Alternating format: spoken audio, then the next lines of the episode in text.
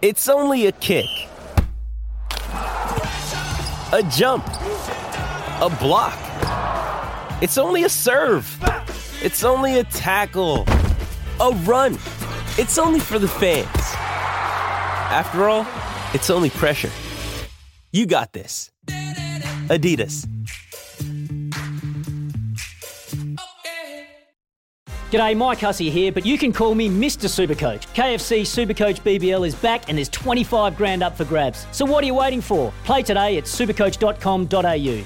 T's and C's apply. New South Wales authorisation number TP slash 01005.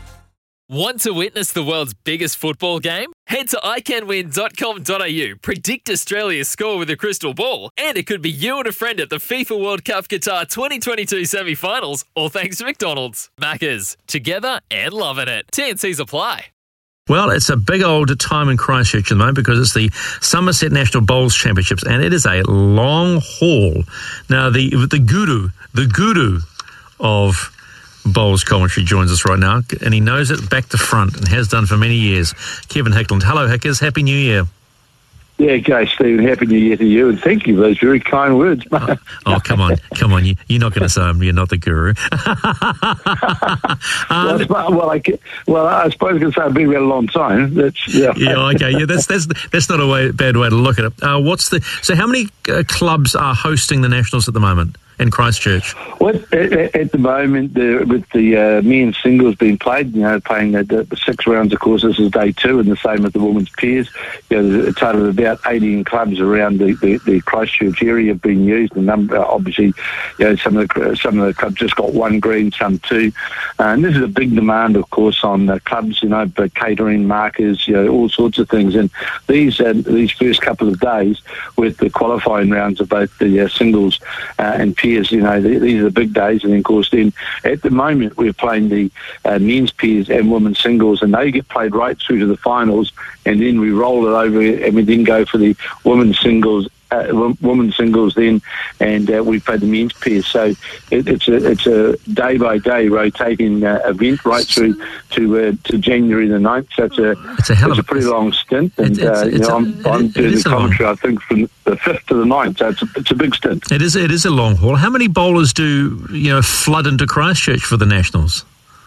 Oh, there's you know out of towners, you know, there's around four, about 400 out of out of towners that'll be here um, you know, from uh, you know around the South Island, the North Island. Uh, they come from everywhere, and of course, this has become, Stephen, somewhat a very, very important event. Although the New Zealand selectors may not say it is, but it actually is because we were to have the Trans Tasman Test in March, right. uh, played at Mount Tamborine on the Gold Coast, and that now has now become, and that was literally going to be the last trial uh, for the Commonwealth Games side, uh, but that now has become a, a COVID fatality, and uh, at this stage it's been called off. Now, whether it's going to be played at a date that's still going to give the selectors time to uh, select the New Zealand side, uh, I don't know. So this, so this event becomes exceptionally important for those aspiring New Zealand squad players. And remembering, we've got three of our New Zealand squad who would have been here, uh, those being Ali Forsyth, Krista Leith, uh, and Katelyn Inch. They would have been here playing except for the, the COVID restrictions, etc. Um, Ali Forsyth and Katelyn Inch, I would assume they're going to be in the Commonwealth Games team. Krista Leith's knocking at the door, um, but of course uh, they've been restricted now. So this event becomes very, very important for those uh, those players to put their hands up uh, to New Zealand selectors. So, how, how many uh, teams? Do, what's the makeup of the teams for the Com Games? In the sense so of, the of doing pairs, you know, pairs, singles, fours. Yeah, the five men, five women and uh, you have the rollover, so you'll play say singles and fours, and then me, then you'll play pairs and triples, so they roll over. You know, your, your team of five, you know, rotates and plays in two disciplines uh, uh, throughout the event. It's interesting. Uh, it got posted to me yesterday. Very interesting, Stephen, because there's a big push right now uh, for bowls to be part of the. Uh, Mark Watson, in fact, asked me yesterday on here. Um, there's a big push going on for bowls to be part of the Olympics and, and on the Gold Coast. And one of the pushes is uh, the question's been asked is why wouldn't they have a, play like mixed pairs as an example uh, uh, to make it uh, sort of the right flavour to, yeah, to the more inclusive angle to the Olympics. Yeah, and you know, whether that's on the drawing, I'm actually, uh, Mark Cameron, the CEO of Bowls New Zealand, uh, Mark is, uh, he's on this committee who's uh, put, lodging the uh, application to the Olympic uh, Federation. And it's a question I'm going to pose to Mark when I'm, when I'm here, whether that's, that's on their thought pattern that they would go to a, uh, a mixed pairs to make it more appetising uh, as an Olympic event. Well, okay. So I, the question that instantly comes to mind for me, and it's quite a blunt one: Do you feel that bowls is an Olympic sport? No. Okay, well, that's answered the question, hasn't it? well, the, it's just the, the, reason why I say that, um, really, Stephen, is not at all having a crack at the sport in any way at all. But, you know, if we look at how many countries line up in the Olympics and, and how many, um, what, what I would say would be competitive in an Olympics, there's more than likely, say, 12 countries yeah. in, in, in our sport.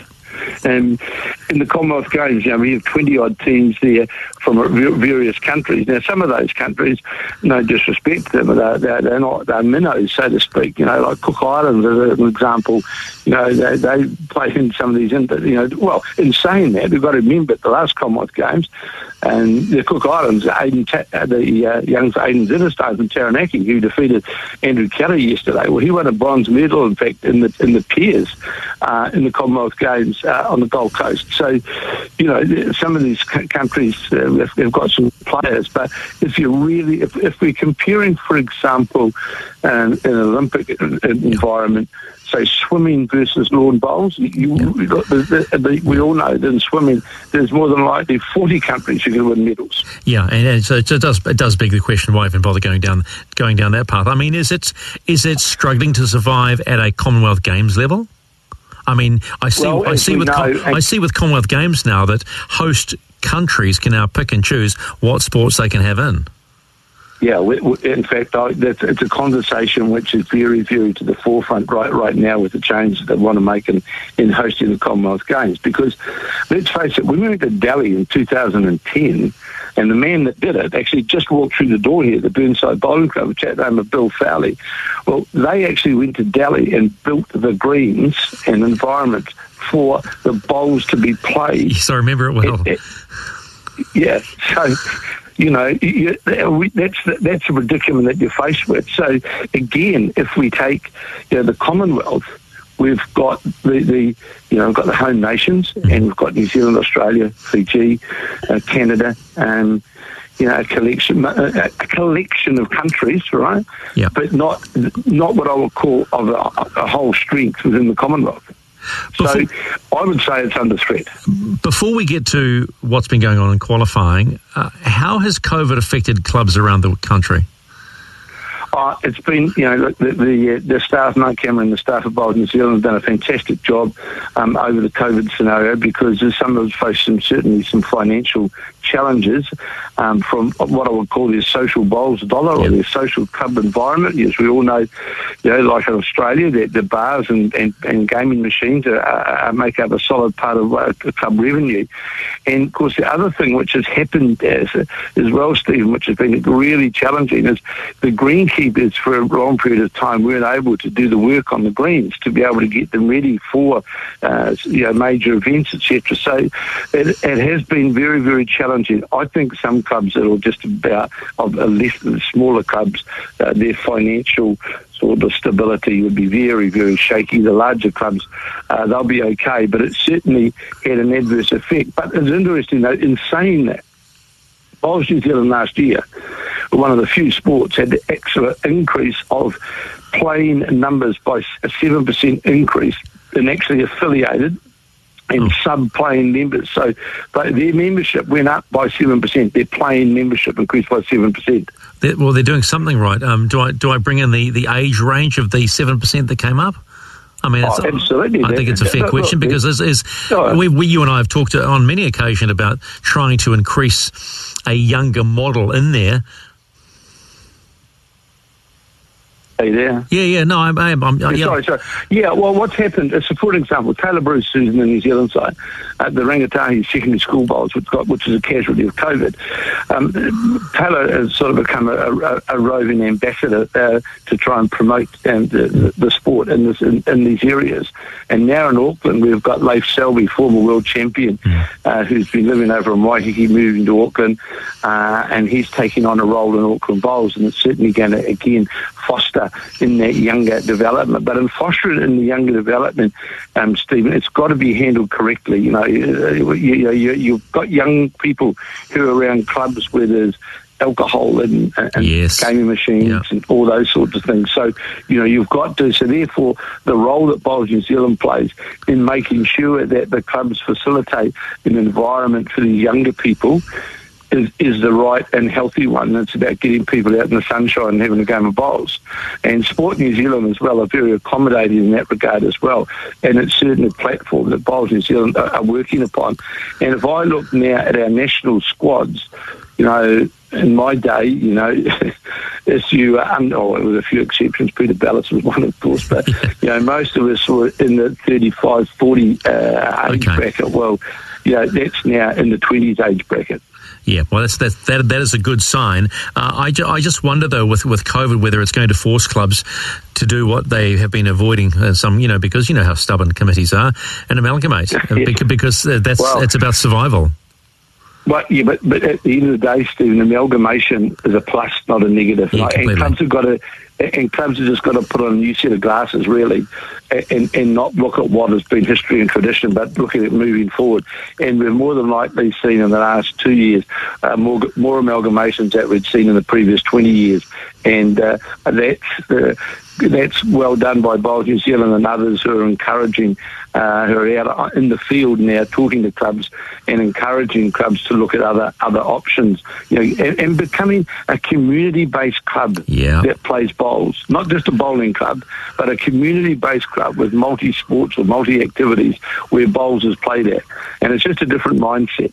Yeah, but I think if the if, if Bowls New Zealand have got their head screwed on the right way and they're looking towards that, then somewhere along the way you, you're going to have to force clubs to go down that path for survival. And, and, Oh, absolutely. And, and it's an important thing too because I'm a great believer that uh, places in this country need community hubs. Right, they need uh, they need a sense of belonging, and so if you have to amalgamate, then so be it. If you can have, if you like, you know, the old story, Kevin. If you can take the family down for a, for a meal at the bowling club, have a bit of fun. Kids can run around, do something else, not necessarily bowls. You know, there might be a, a, uh squash court there, or basketball court, or something like that, to create a greater community environment. Well, I'll give you a, a situation right now as an example, uh, Stephen, and you'd have driven past it many, many times. The Remuera Bowling Club in, in Auckland, right? Now, that club used to have, and I'll call it in the heydays, literally a closed membership in excess of 350 plus members. And is sitting on a piece of real estate worth many, many, many millions Oh, of dollars. Its membership now is sitting at around 75 to 80. Oh, So, what happens? The, the, the, the idea of which Auckland Bowls want to work towards is that working with the Remuera Bowling Club, that it becomes the headquarters uh, for bowls in Auckland. We have the high performance base there and a whole lot of things because that very, very expensive block of land there is going to become just. It's, not Yeah. going to be a club unless something's done.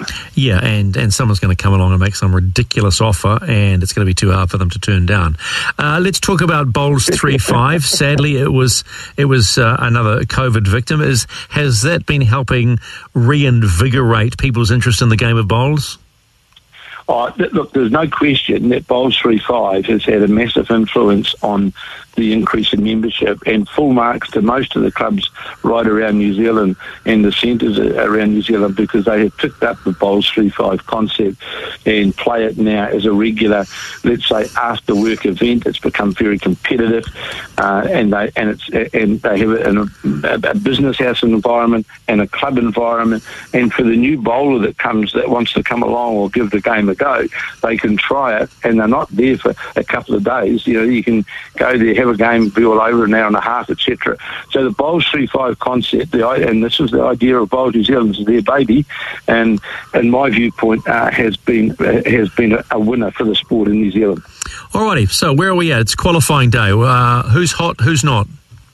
Well, one shaky player at the moment is the New Zealand, uh, New Zealand's uh, squad player and former New Zealand singles player Andrew Kelly, who uh, this morning got beaten by Peter Shane of Carlton.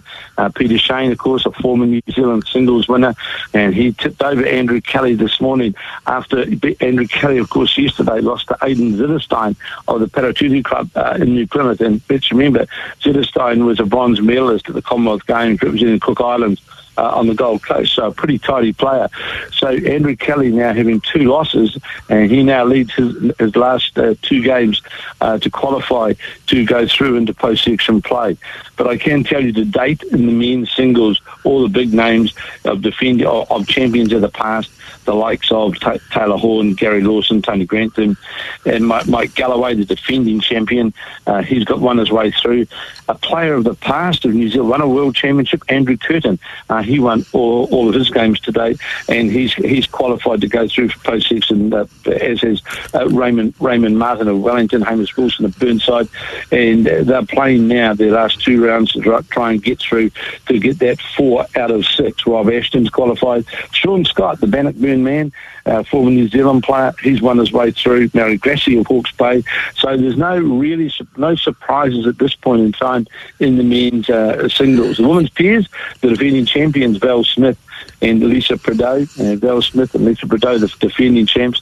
They also won the peers uh, two years prior to that and a beaten semi-finalist in between uh, the year in between. So they've got a, a, fantastic record over the last four years and they won their way through winning four straight, as did Sarah Scott of the Northeast Valley, Dale Rayner of Wellington, the Boyd sisters, Mandy and Angela Boyd, two of the real stars yeah. of the yeah, one of the real, two of the real big names. They've won their way through. There's, of course, Minna Paul from Rotorua, Robin Walker of North Harbour, Sandra Keith, Barbara McGregor. Uh, also a name that still must need one more game to qualify uh, is that of uh, Selina Goddard, and Selina Goddard playing with Amy McIlroy, that's uh, uh, Shannon's wife, Amy. Of course, yeah. those two players, Goddard and uh, McIlroy, were bronze medalists in the fours in Glasgow in the Commonwealth Games. Amy McIlroy is uh, making a bit of a comeback. Shannon's at home looking after the little ones, and uh, Amy is down here playing. And uh, so they just dropped the game, so they need they uh, still need one more to qualify. So at the end of play today, we will have the qualifiers in the men's singles and the women's pairs, and then post section play will get underway here at Burnside and other greens around uh, Canterbury. Weather's fine, and we'll go right through to the finals. And then, as I say, we'll roll it over, and we will have the women's singles and then men's pairs, and that goes right through uh, till January the 9th. And I'll be uh, you know, I'm on the ground here now in Christchurch, right through uh, to the finish of the uh, the Summerset Nationals here in Christchurch. Yes, we'll be giving you a yodel tomorrow about the same time, just to give us an update. Uh, the, the Shannon McIlroy, uh, because he's not playing, does that affect his qualification chances for the Com Games? Well, no, it won't because you know the New Zealand selectors were breathing a big sigh of relief. The current and defending world champion, of course, Shannon McIlroy, had made himself unavailable for New Zealand, wanted a bit of a break, but uh, had a change of heart and is now available. And I can guarantee you when that, yeah. oh, I can guarantee you uh, when those names are read out that Shannon McIlroy uh, will be in that five man side. Um, he's playing um, immediately after the Nationals finish here and uh, uh the Burnside Peers are played, which I'll be also covering with Bowls New Zealand. Uh, Shannon McIlroy is playing in that event uh, and uh, so he's he's playing a lot of bowls. Don't worry about that. And That's when good. that Commonwealth Games team gets read out, uh, Shannon McIlroy, uh, he'll be in that side for sure. You're a good man, Kevin Hickland. I look forward to talking to you tomorrow to update us uh, how things are going, who's hot and who's not. Thanks, buddy. Have a lovely day. Thanks, Stephen. Have a great day, mate. All the best. Yeah, appreciate it. Uh, 121. That's SENZ Summer Days with Kevin Hickland live from the Summerset National Bowls Championships.